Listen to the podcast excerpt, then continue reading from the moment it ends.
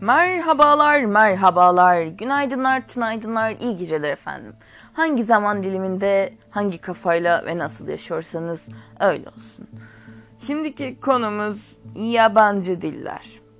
Peki ben İngilizceden mi bahsedeceğim? Hayır.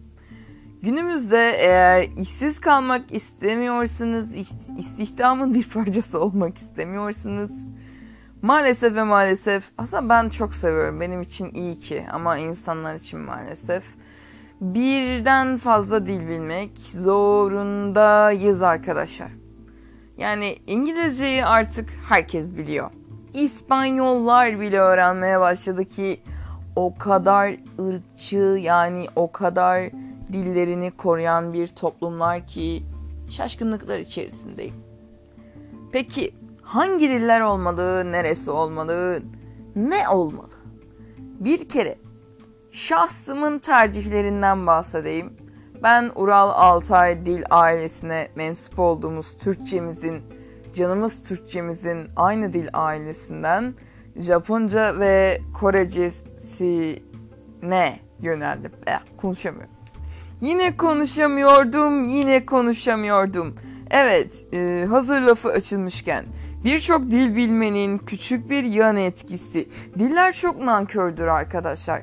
Üstünüze gitmezse yani üstüne gitmezseniz unutursunuz ya da böyle sürekli benim gibi gramer hataları, beyninizde yer değiştiren harfler ve takıları yanlış yerlere getirme gibi küçük kazalar yaşayabilirsiniz. Bu zaten olan bir şey lakin daha sık yaşanmaya başlar. Evet, diğer dilleri öğrendiğinizde Türkçemizi de mahrum bırakmayınız. Ben yaptım, siz etmeyiniz arkadaşlar. Ee, ben bu Japonca ve Koreceyi nasıl öğrendiğimden bahsetmek istiyorum. Tamamen hiçbir para ödemeden, hiçbir yere gitmeden, kendi imkanlarımla, evdeki internet ve bilgisayarımla, kendi hevesimle öğrendim. Eğer sizin de belirli bir dili öğrenmeniz gerekmiyorsa kesinlikle ve kesinlikle kulağınıza hoş giden, size güzel ve ne denir ona? Hmm, İngilizcesi elegant, Türkçesi aklıma gelmiyordu. Zarif hissettirecek dilleri seçmenizi kesinlikle tavsiye ediyorum. Bana Japonca çok sempatik geliyor. Mesela Konnichiwa minasan, watashi no namae wa Bilge desu. Watashi wa ima koko ni wa shabette imasu. Merhaba arkadaşlar, benim adım Bilge. Bu şu an konuşan benim. Yani o tarz bir yaklaşım. Yani konuşurken Japonlar kısık gözlerinin altından samimiyet akıtıyor. Bu benim hoşuma gidiyor. Bazıları da Fransızcayı tercih ediyor ki enchante, memnun oldum vesaire hani o şeyi hissetmek istiyorlar. Ne denir ona?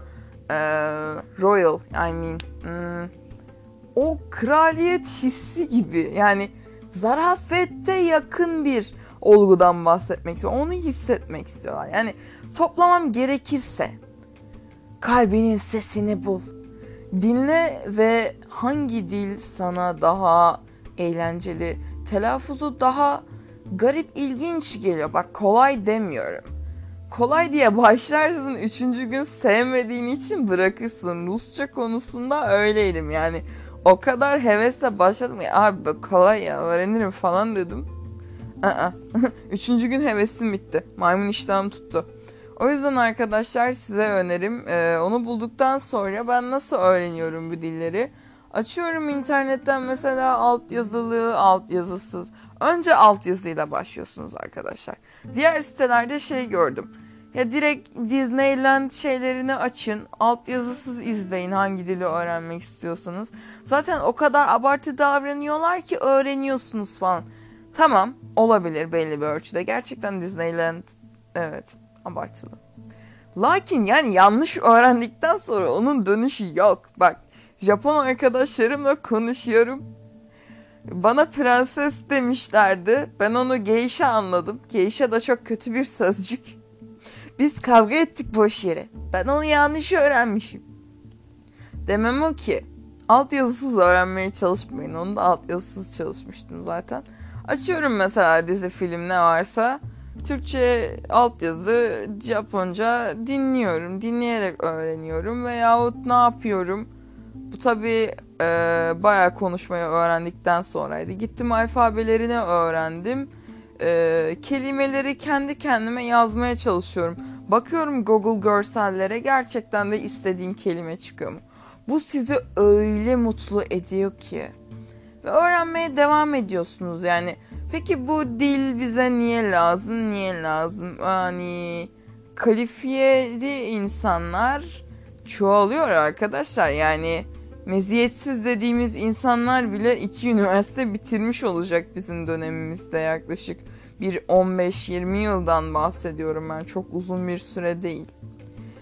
Tavsiyem en yakın zamanda size uygun dili bulmanız. Peki nasıl bulabilirsiniz?